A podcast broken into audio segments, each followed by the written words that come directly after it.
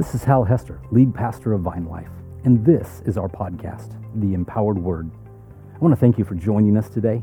I hope this message inspires you, builds your faith, and gives you perspective on what God is doing in your life.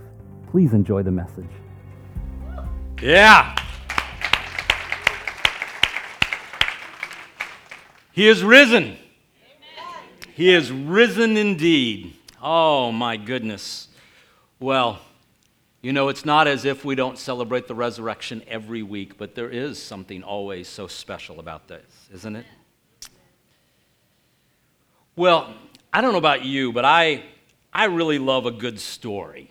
I, I, I love, you know, theater. I love books. I, I like to hear someone tell a good story. Uh, I, I, saw something the other day that somebody was sharing with me uh, about uh, a, a library where they were, it's people instead of books, and people come in and they get to you know, check someone out and they sit and listen to their stories. I, I love a good story. I, one of the things I loved when we lived in Mexico was that in the evening, as the sun was beginning to set, a lot of people would uh, come out from behind their gated homes. Every, every home in Mexico has gates around it to protect them from one another. It's uh, very different than the way we experience life here, sometimes with no fences whatsoever. But and people would come out and they would sit in the street in their lawn chairs, and then other people would roam up and down the street and they would be talking and sharing stories. It was a great place to learn about your neighbors. It was a great place to learn just about life, uh, especially some of the uh, older folks. Uh, uh, I remember in particular, Don Jesus would sit in his chair out in front of his house, and then he would tell stories. And we were part of a community, and I loved his stories. He had been a musician and, and actually a fairly famous musician, and here he was now, uh, the you know, patriarch of several families within our church. Loved that dearly. But you know, the thing is, is that the more that you read, the more you watch theater, uh, love movies, etc., uh, what you begin to realize is that um, there's only so many good stories out there, right? I mean, there's, and so uh, one of the things, the more you spend time listening to stories, the, the chances are the greater you know the outcome, even before it starts to happen. And so, as much as I love theater, you may never want to watch a movie with me after this. I'm just warning you if you sit next to me in the theater, if you go to a, if you go to a movie with me, if you sit and watch one in my house, um, if you do not like spoilers, do not sit with me. In fact, I've infected my, my whole family with this. My wife can attest to uh, We sit there and, and we begin to like guess you know what? Well, this is happening, and so I think this person's doing this, and I think this is happening. And we're then like competing, like which one has the right ending to the story. And the whole time throughout the show, yes, we're talking. See, you already know. You don't want to sit next to me at the movie theater unless you have that same bad habit. We sit and we guess. And the thing is, is that because we love a good story, there's rarely a surprise ending left. Now, on occasion, there is one. It's usually when the story's written really badly, right? And then it like, the ending comes and you go, what does that have to do with everything else that they were just talking? Like, it doesn't even fit. Like, that's, oh, that's terrible, you know? And then you're thinking, I've just wasted two hours of my life that I will never get back, right? Ever said that? But once, once in a great while, despite the fact that so many good stories have written, sometime you'll hear a story so masterfully told, and still the ending was not obvious. And those become my favorites for years to come. I love to revisit those because I didn't see it coming, but it was so masterfully done. You know, one of the things about the Bible although that story has been told many, many times throughout the millennia, I think it's still one of the most amazing stories there is. I don't say that simply because I'm a pastor or whatever. I, I really, I just in terms of enjoying literature and the, the craft of the Bible is just fantastic. It, it, the more time I spend studying that, the more I'm convinced that how brilliant the Bible really is. And of course, one of the things is about the Bible is, well, the story is still unfolding in our day. Even though the books have been written, uh, there is still this sense of mystery and intrigue. We're waiting to see how some things are unfolding. Uh, throughout the millennia, people have been guessing and, and assuming that how things were going to unfold in their day and their time. There's not been any great leader throughout church history who didn't believe that the events of Scripture were unfolding in their day and would write volumes, lots of volumes about how that those things were coming to pass in their moment, in their day. There was the expectation that that was coming. I can remember in my 20s just uh, many, a great teacher and writer, uh, we, they had me convinced that there was no way that we were going to see the dawning of the 21st century because Jesus was going to come back before then. I mean, and, and so there was a sense of anticipation. I remember when the wall came down in Berlin, and that absolutely made everybody have to rewrite all their commentaries. But um, that story still unfolding before us. And then you and I have to think for just a moment about how throughout history, the expectations of different people. I, I want you to think for just a moment about the Jews of Jesus' day, even the Samaritans how they thought they knew the story of the Bible and that the story of God's people as being one of a long, long road of suffering that would culminate in the Messiah becoming king and putting an end to the rule and reign of all the other nations. No one, no one dreamed that Messiah would bring about victory, not by eliminating suffering, but by suffering himself on the cross. Isn't it interesting as, as they're going along and, and, and he's explaining things to them, he's even telling them, and they're, they're in complete misunderstanding of what it is he's saying to them, even in the moment.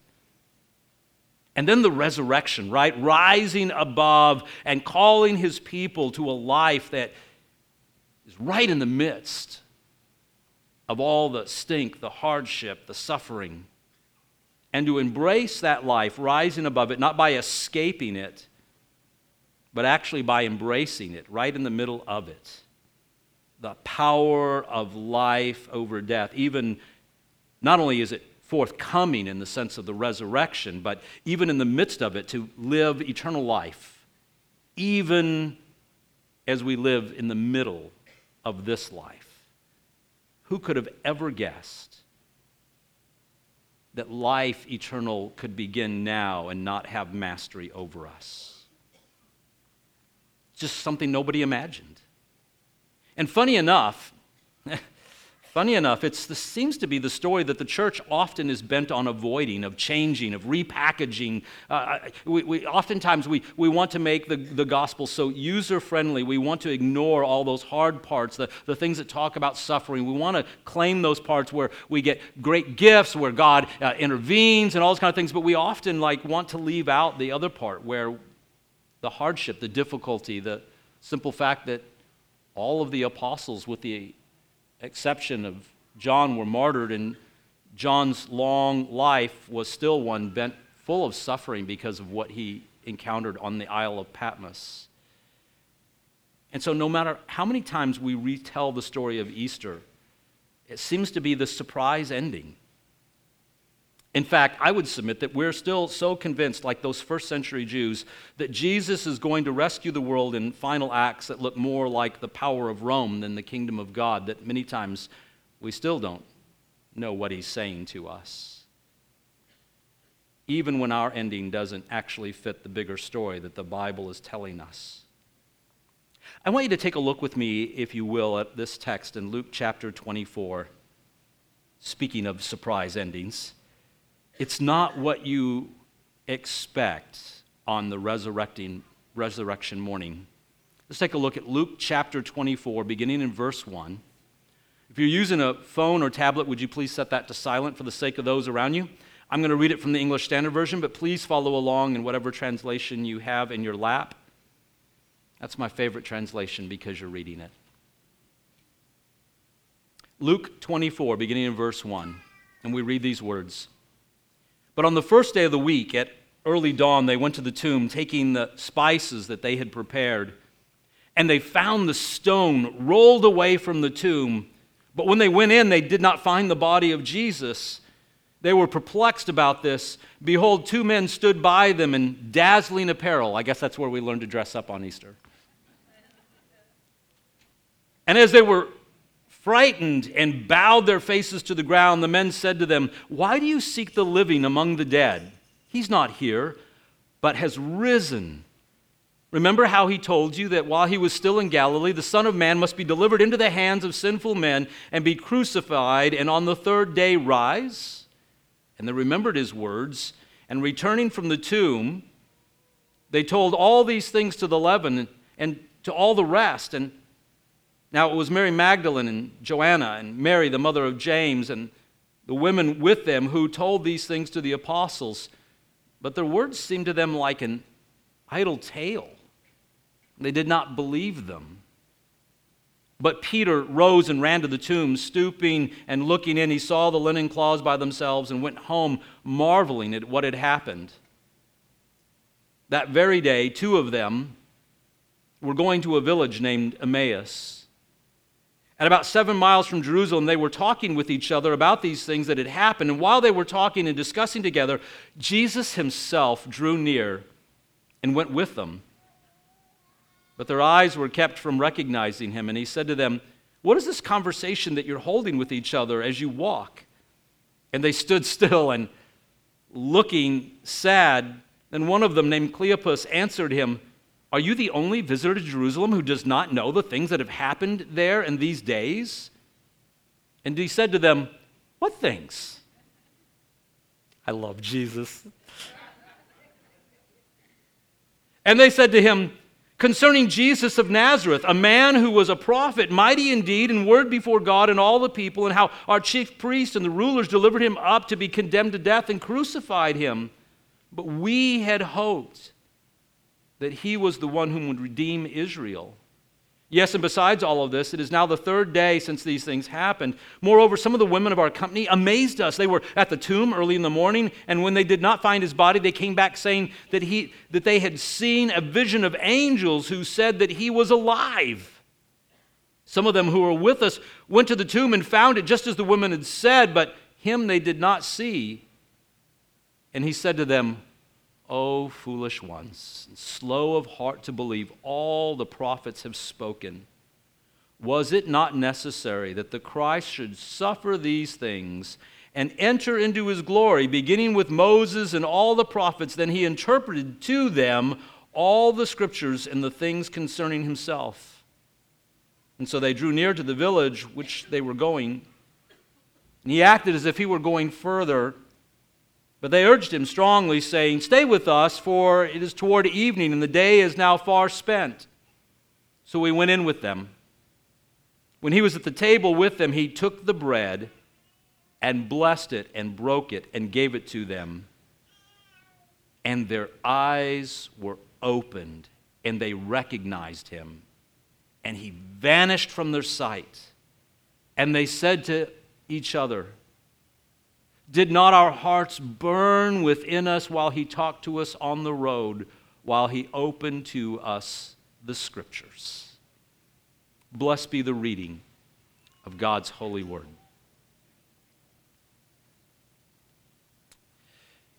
I, didn't read the last 18 verses or so. I, I'm still going to reference them, and I would encourage you to take time to read them yet today. But I think you get enough of the context to, to follow me, and I don't have to read 18 more verses to you. But chances are, if you're here today, you've heard the story of the resurrection before. Maybe a few have not, but I'm assuming that most of the people here probably have heard it. Maybe a short redacted form, but but if you have not, then well, congratulations. Uh, you are actually ahead of the curve today because you don't have all the baggage that the rest of us have. See, it makes perfect sense when you're reading it for the very first time. You're just as surprised as the disciples that went to the tomb. You're just as surprised as the people walking along the road to Emmaus. But as church people, I, I just I know for myself, it's easy to mentally run ahead of the witnesses, right? As I'm, as I'm reading the story, I'm already filling in the blanks. I'm already there. I already know the story. And, and so it's easy to just kind of run ahead and, and not really listen to what's happening because we, we know the story. It's just like me sitting there ruining the movie, you know, because I've heard the story so many times. You just know how it's going to end. But I want you to, I want you to challenge your assumption on a, about a few things this morning. To bring the text more alive and to keep us from doing what the scribes and the priests did, that is, rejecting what God is doing because we're so attached to our theology that we miss God. Hello? Keep in mind that as the disciples were headed to the tomb that morning to prepare the body of Jesus, that for the past few weeks, Jesus had repeatedly, repeatedly told them that he would suffer and die. Remember, uh, in, in the conversation between Jesus and Peter, and he's telling them, and, and Peter's like, No, may it never be. And then he gets called Satan, which has got to be the worst day of your life for anybody to be called Satan by Jesus, but especially a guy like Peter, right? I mean, just let that kind of sink in for just a moment. I mean, there was such a deep sense of rejection of everything that they had heard. This just can't be. It's not the way it's supposed to happen. And yet, and yet it was happening. And yet it was unfolding. And yet there was so much for them to learn and to capture in that moment there were so many things being referenced from the scriptures that should have unfolded those things for them, and yet they just couldn't see it for looking because they knew how it was supposed to end. It's not that Jesus never told them, it's that they just had their theology, their expectations of Messiah, and a worldview that made it nearly impossible to actually hear what Jesus was saying to them. That part about worldview, I, I think, is one of the, the most difficult parts.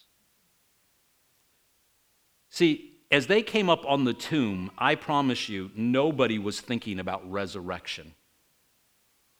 In fact, it seems that the only people that are remotely aware that Jesus was talking about being raised from the dead three days later were the Jewish leaders, right, who requested that a Roman guard be posted to watch his tomb. And even still, they assumed that Jesus was not actually going to leave the tomb. They just wanted the tomb guarded to prove that he wasn't raised. And why was that? Why was that? Because their assumptions were nobody is raised from the dead. Nobody. And why is that? Well, just think to yourself for a moment. When was the last time you saw anyone raised from the dead? Hmm? When was the last time you saw anyone raised from the dead? It's one of the things that is the most challenging as you and I read the scriptures, right? That we live in a very materialistic world where we see everything has to be just so, it has to be empirical. And when things aren't substantive, when we don't, when we hear people even tell us stories of faith, that are hard for us to grasp or whatever. Oftentimes we just reject those things out of hand in that moment because we live in a very secularized worldview. We live in the West, and so everything is empirical, everything is scientific evidence. Uh, if we can't touch it, taste it, feel it, sense it, we can't take it in through our five senses. Though we read it and though we say we have faith, often the truth is, is that, that deep inside, our greatest faith is actually in the things that we can smell, hear, see, taste, and touch. I believe in the power of the resurrection, don't you? I mean, that's why you're gathered here, right? I mean, I, unless someone just dragged you along today, and if someone just dragged you along today, well, I'm glad you're here. I really am. Thank you for coming. But the truth is that you and I, although we believe in the and the power of the resurrection. I, I believe in the general bodily resurrection of the dead on the day of judgment. I believe it's so. But can I remind you of something? The Pharisees did too. Right? I mean, that's even one of Paul's uh, arguments, how he gets the Saddu- pits the Sadducees against the others in that moment. He's, he's like, he tells them this story and he goes, Hey, listen, I am on trial here because of my belief in the resurrection. And then everybody starts fighting because there's like two camps. If you are in the in the camp uh, like the the uh, samaritans or like the sadducees and you only believe in the first five bucks you don't know about the resurrection. You've never heard the prophets talk about that. And so you, you don't have any concept of that. But the pharisees they had read the, the prophets. They knew that. And so there was this disagreement that rose up in that moment. Pharisees believed in the resurrection. Sadducees did not that's why they're sad, you see. Okay, I'm only kidding, but I bet you'll never forget that. My point is simply this is that while the disciples believed in the resurrection just as the Pharisees did, because that's what the scriptures teach, that's what the Old Testament teaches, they still didn't expect it. Because just like us, they lived in a world where the dead generally stayed dead right? I mean, that is the majority view in this room. There might be, a, there might be somebody who is the exception. You've been somewhere where the dead was raised, but I, chances are, everyone in this room, when someone dies, they stayed dead. The only exception in the contemporary mind is this we have a great fascination with ghosts, right? I mean, you know, and so we have a haunted house just down the street. People travel from all over to come to our haunted houses here in Brooksville uh, and things like that. Uh, we don't generally have a lot of, uh, real, you know, hard sciences that we believe in ghosts, uh, although you can apparently at some universities get a degree in um, that. So, um, Jesus doesn't even deny that part. Jesus addressed it in verse 39, which we didn't read, but he explained that he was not a ghost. He said, rather, he goes, I am I'm flesh and blood, which ghosts do not have. Ghosts are disembodied spirits. He makes it really clear I am flesh and blood, which is interesting then how he disappears from the room. I guess resurrected bodies are really a lot cooler than this one I've got now. It probably doesn't hurt when it gets up in the morning.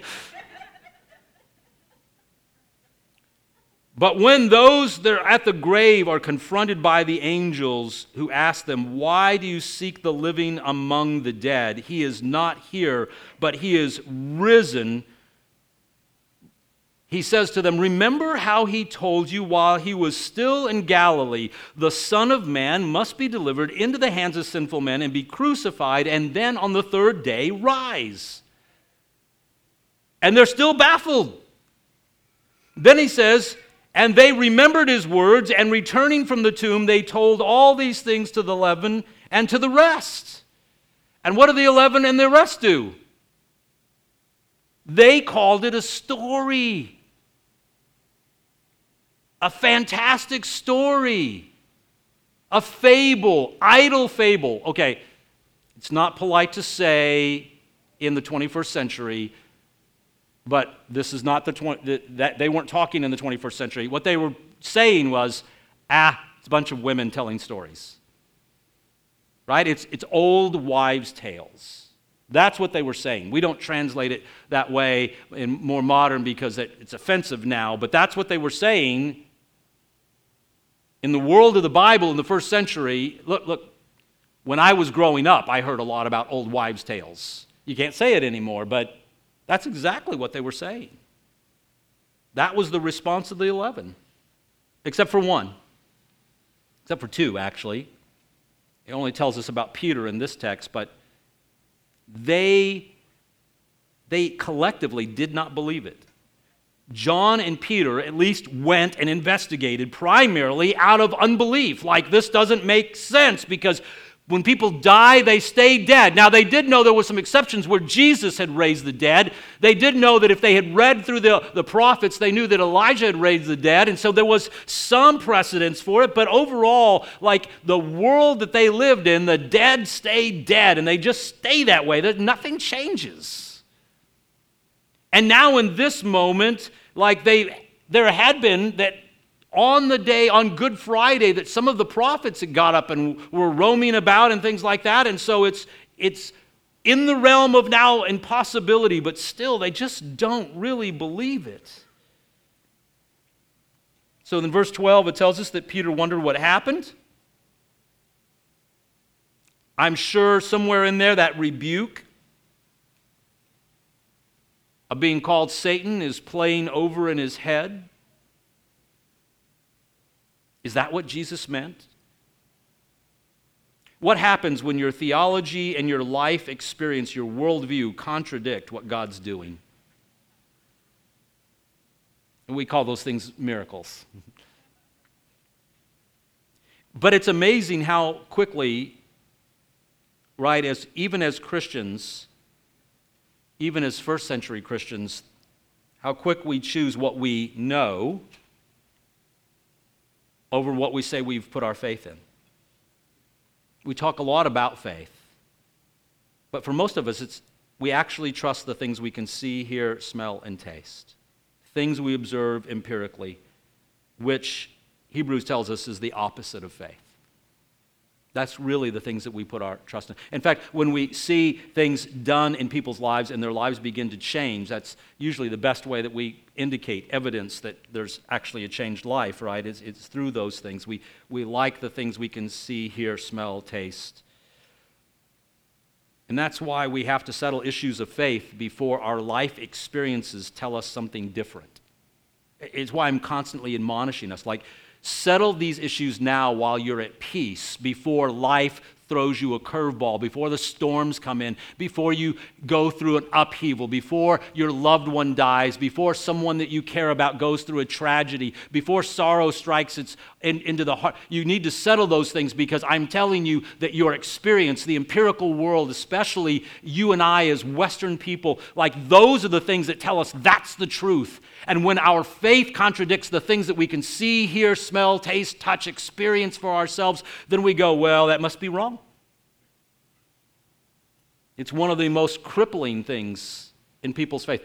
Have you ever noticed how many times that when Jesus is doing things like raising the dead, he leaves everybody outside just to keep from taking all the unbelief into the room with him? Isn't that intriguing? I'm just, I like look at that over and over again and remind myself sometimes whenever I'm in certain situations and I think, well, I ought to pray about these things, uh, but gosh, I, I, just feel overwhelmed by the um, unbelief in the room. And it's not because, like, I doubt him, but I, I begin to, like, take on what everybody else is feeling. Like, this, that doesn't sound possible. So we go back to the road to Emmaus, and there we find Cleopas and another person presumably his wife. but his wife's name is Mary. And if you've been reading the text, you know that there's Mary, Mary, Mary, Mary. Mary. It's a very Mary text. Uh, there's lots of Marys, and so apparently a very popular name at that time. Uh, eh, you know, and, uh, and even among the disciples, right? We got J- James and Big James and things like that. And, and so they're trying to keep everything straight. In fact, do you know the name Joshua and Jesus are the same name, but we, call Jesus Jesus, and we all the other Joshuas in the Bible we call Joshua, just so that you don't confuse them. It's the same name. Exact same name. And so we have this way of separating those things out so that we can keep track of them. And so Cleopas and probably his wife, that's what church history and tradition tell us, but uh, like I said, she's not named in the chapter to avoid the, the lack of clarity. And they, they start the dialogue, right, with him. And they meet Jesus on the road, and they did not recognize him at first, but later they did. And it says that they were kept from recognizing him, but it doesn't give like an indication like the Spirit of God was keeping that. It's because simply, listen, he's in his resurrected body. Now, I don't know if the resurrected body looked a little different, a little fresher, one would hope. Um, that seems to contradict what happens later, right there in the text, because they do recognize him. I think it goes back to what I said to begin with. It's when was the last time you saw a resurrection? They, they were so, it was so out of their purview of possibility. And while it's true that J- Jesus had raised the dead and, and, and was, uh, uh, when he was alive, no one is thinking that Jesus is going to raise himself when he's already dead. And even still, there's this, in those few instances, like I said, a lot of times people weren't included. They just saw the after effect. So I believe they didn't recognize him simply because, even though they had heard the news of the resurrection, they still didn't believe it. It defied their theology and it defied their experience. And then listen to the words that they speak to Jesus. What did they tell the stranger on the road? They said, Jesus was the Messiah. No, no, they didn't. They still weren't calling Jesus Messiah. Let that sink into you for just a moment. Because as Christians, we just kind of read in. No, they called Jesus the prophet of Nazareth, who was mighty in word and deed. But by his death, they had already ruled out that he was the Messiah. They came to a conclusion. We thought he was going to be the Messiah, but clearly he's not because he has died, because they were able to crucify him. That proved in their minds he's not Messiah. The very thing that you and I oftentimes will say to people, well, this is the proof that Jesus is the Son of God because of his death, you know, and, and the, no, because of his resurrection, right? It's because he overcomes but at that moment, they're thinking to themselves, He is not the Messiah. He's dead. He didn't overthrow Rome, he was crushed by Rome. That's what they think. So then we look there at verse 21 and we said, We had hoped that he was the one to redeem Israel. Yes, and besides all this, now it's the third day since these things have happened. Moreover, some of the women of our company have amazed us. They were at the tomb early in the morning. They didn't find his body. They came back saying that they'd seen visions of angels and that he was alive. Some went to see, but nobody saw his body. Like we did not see it for ourselves, so it, it didn't happen, right? Remember, read between the lines. So much of the story is between the lines, isn't it? All the, the shadowing and the unveiling of things.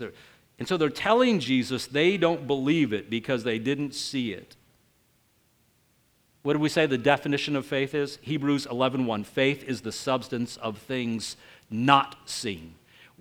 When Thomas is saying, "Let me poke my hands in this hands and in his side. And Jesus says to him, Blessed are those who have not seen. Why? Because yours isn't faith, Thomas. You believe because you saw.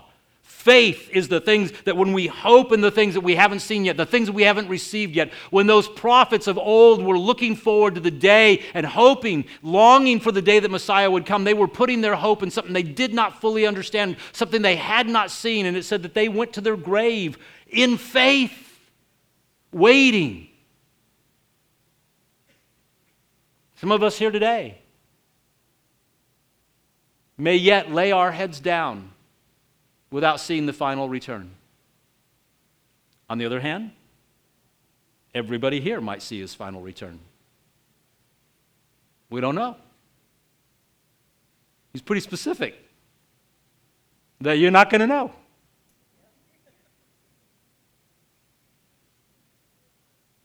But they're telling him, we didn't believe it because we didn't see it. They are doubting. They are, by definition, not full of faith.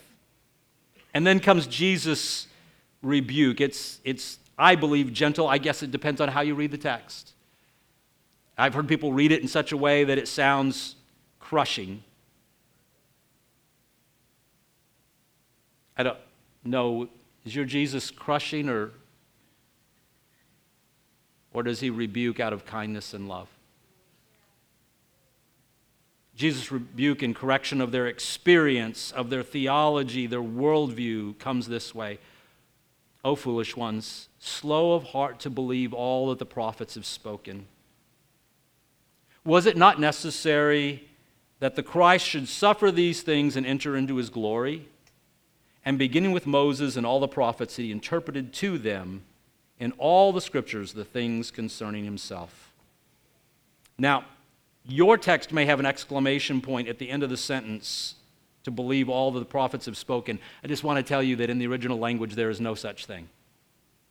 That's interpretive translation.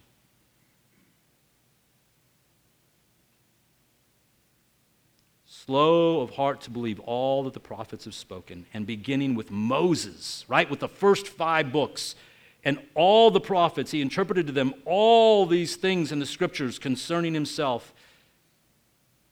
See, because Jesus was not using the New Testament, it hadn't been written. Uh, that's why whenever people tell me that, you know, the Hebrew Bible is, you know, harsh and cruel, and I'm like going, then you're reading it wrong. It's just like those people who put the exclamation point on the end of that sentence, making Jesus harsh. If you read your Old Testament as harsh and cruel, that's on you. Your theology is leaking. He was teaching him what the Hebrew Bible said about Messiah, all those wonderful, powerful verses about God's mercy, about what the Messiah was going to do, about the forgiveness of sins, that Yahweh was coming to redeem his people. And everything about Messiah was taught to them from the Hebrew Bible, what we commonly call the Old Testament. And he's laying this picture out, and they are eating it up. They're like, wow, this stuff is great. Why? we, this, this is good stuff, like they've never heard it before. He's been with them for three years. Anybody here like been walking with Jesus longer than three years and still discovering things? you know, before we look down on them, right? Before we like go, well, gosh, they're awfully dense, you know. Don't do that unless you're reading the Bible in front of your own mirror, right? So, um, and uh, and so they they they, they they're they're hearing this stuff and they're eating it up like for the very first time. And so they urged him, Stay with us. We want more. We want to know what you're talking about. We want to hear more of this. I mean, you know, don't go on. Stay with us. Break bread. Now, watch this. This is, this is so good.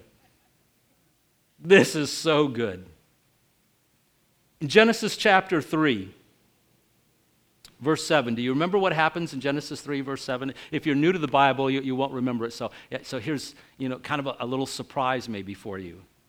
In Genesis chapter 3, verse 7, Adam and Eve are in the garden and they ate of the tree of the knowledge of good and evil. And it says, and their eyes were opened. They ate and their eyes were opened. And that's when they realized they were naked. Luke 24 31 says,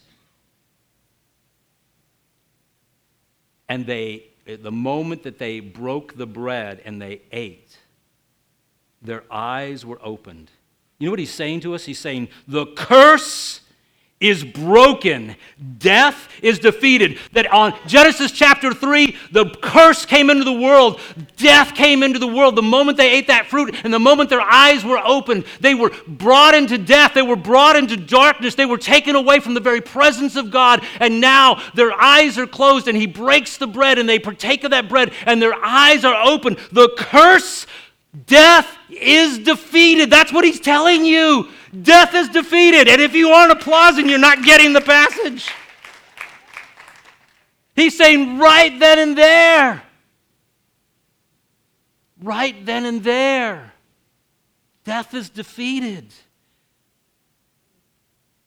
And their eyes are opened and they recognize that Jesus is back from the dead. They saw him for who he was the resurrected king who defeated sin and death and broke the curse. Gosh, I was a, wish I was a good preacher. This is good stuff.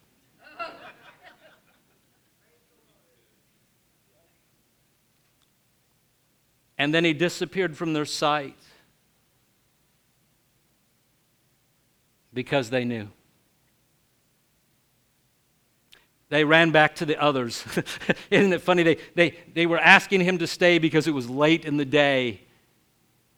And they so are overwhelmed with what has just occurred to them that they make, they make the seven mile jaunt back into the city under most likely dark of night, so just so they can tell everyone what they have seen and what they have heard.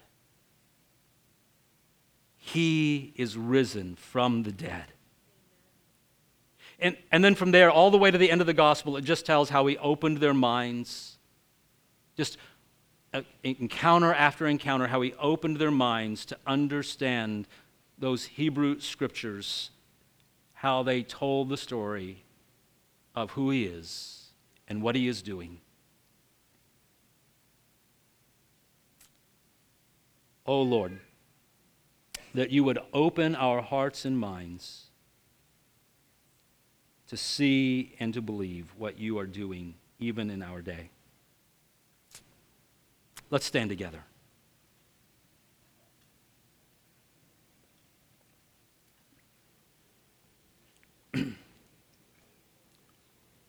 I don't know if you know what the word Easter actually means.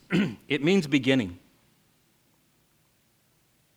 It is a reference specifically in church history to the beginning of the church calendar. It says that this is when the church began, is with the with the resurrection. That, that's the idea of why we use the word Easter. I, I know there's some, you know, uh, uh, myths out there that tie Easter to pagan gods and things like that. Um, uh, n- none of that is true.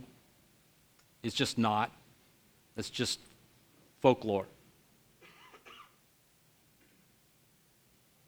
It refers to the beginning of the calendar. It's this idea that everything begins with the resurrection eternal life specifically. But you know, I think in many ways it should remind us that from the very beginning, from Moses in Genesis, all the way through the holy prophets and apostles, that God has had a plan. See, here's the thing God is the author, He's not taken by surprise. So even though we begin all the way back there in Genesis and we're reading the story and we have some clues, we've even maybe been raised with a theology that goes back and shows us how some of those things are there in the Old Testament and we're reading and we can begin to see the story unfold to some degree. Uh, the truth is, is that we're all still in somewhat a, a sense of anticipation, wondering how the, the final chapters will be written. Some of us think we already know, and God bless you for that, but I, uh, I, I, I will be one to confess I don't know. I see a number of things that give me indications, uh, and certainly I've, I put my hope in the resurrection. But the reality is, is that from the very beginning, from the very beginning, Ephesians 1 tells us that even before the foundation of the earth was made, that he purposed us in Christ Jesus. It's always been his desire to redeem us. It's the story that was always being told. It was the one that he told through Israel. It's the one he is he told through the apostles. It's the one he wants to tell through you and I to the whole world of his great intent to reconcile things, to put make all things new. Uh, Romans 8 even tells us that the whole earth is groaning, longing for that day when this will be revealed, that, that all of creation longs for him to take his rightful place enthroned on the heavens and for every knee to bow and every tongue to confess. All of creation longs for that day. And so we are longing for that day. But from this perspective, sometimes when you and I are in the midst of living life and trials and struggles and difficulties and pandemics and, and, and political uh, conflagration, people arguing and, and everything else. And we can just like take our eyes and we put it all on these other things and we absolutely forget the power of God to transform societies, uh, uh, the power of God to transform life, uh, to bring hope and healing into people's lives. Uh, we believe, do we not, in the transformative power of the gospel. And yet, with these eyes, with these ears, I take in so much from the world that tells me that we are losing ground, that we are failing. And that can become overwhelming. It can become very disappointing. And then in the end, we don't even treat one another the way that the scriptures admonish us to. In a way, we just settle into a, a lifestyle, an attitude, a way that we look at the whole world in disbelief, in disappointment we have no expectation of God intervening in our world. We have no expectation of Him changing our circumstances, uh, of, of freeing us from the things that hold us back, from the things that tie us down, from the things that confuse us, from the things that cause pain in us. And we just surrender to the world around us. But this is called Resurrection Sunday the beginning of all things. It is the confidence that you and I would begin to have. That's faith, that when you and I come into conflict with the world and the ways around us, not in a kind of conflict that belittles, not in the kind of conflict that tries to do what Rome did and put down its oppressor, not to do the kind of conflict that the way the world sees it, but for you and I to engage the world in Christ likeness dying to ourselves, living for Him, allowing the power, the transformative power of the gospel to work in us, to change us, even change us in the middle of our circumstances, to handle them in a different way, and to be the good news of Jesus Christ in the world around us. There are so many possible ways that this end might this end, the end of this age might come about. But there is one thing I know for certain that he who overcame on the cross has promised that he is coming back in victory. So I'm going to invite our prayer team to go ahead and come on up. And as they're coming, I want to make an invitation to you. Like if you find yourself trapped in a worldview that doesn't allow for God to like move in your midst, to bind up your brokenness, to bring healing to you, to, to bring you to a place of life, even in the midst of difficult circumstances, even in the midst of your suffering or whatever else. If you've lost confidence in the God who is able to transform your life and, and you've like you've outwardly said, you've confessed with your mouth uh, that Jesus Christ is Lord, you're saved. I'm not, I'm not going to question your salvation. I'm talking about that place where you've come to doubt Him. You, you no longer put your faith in Him. You're trusting in all the things that you can see, touch, taste, hear, smell. I want to ask you today would you just lay all that garbage down at the foot of the cross? Would you again reignite your hope in the God of resurrection who is transforming the world, who is working his way around the world, and nations are being transformed. People in the far reaches, in the, in the 440 window and things like that, where the gospel is rapidly expanding around the world. Never before in history has the gospel accelerated, grown as fast as it is today. I want to ask you would you believe again? And that God, the God of resurrection power. So, if that's you, let me invite you to come get some prayer this morning. And if you've never known that God of resurrection power, uh, it goes double for you. It's not something that you will see with your eyes, touch with your hands, but it's an invitation to experience the transforming power of His Holy Spirit, the forgiveness of sins that you don't even know you need, and to let Him cleanse and renew you in a way you never expected. It's a great ending. I'd like it to be yours. Father God, we come before you this morning in a sense of anticipation that you are here, that you are with us, that you're working through us that you have uh, given us a commission and a calling to extend good news, hope, and healing to the very ends of the earth, to our neighbors, to our friends, to our family, to strangers, to even the people that we don't like.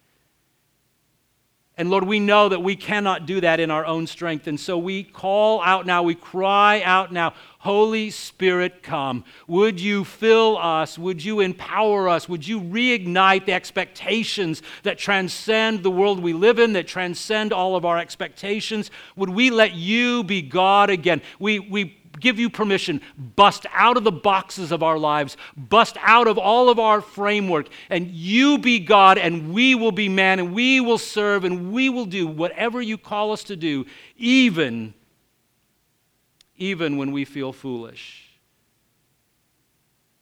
For the sake of your kingdom, come, and your will be done on earth as it is in heaven.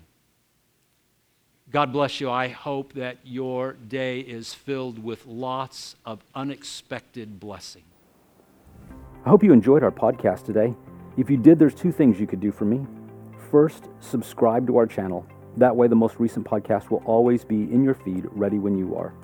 And secondly, if this ministry has impacted you, would you help us to continue to reach others by clicking on the link in the description to give now? Until next time, Thank you so much for listening to the Empowered Word.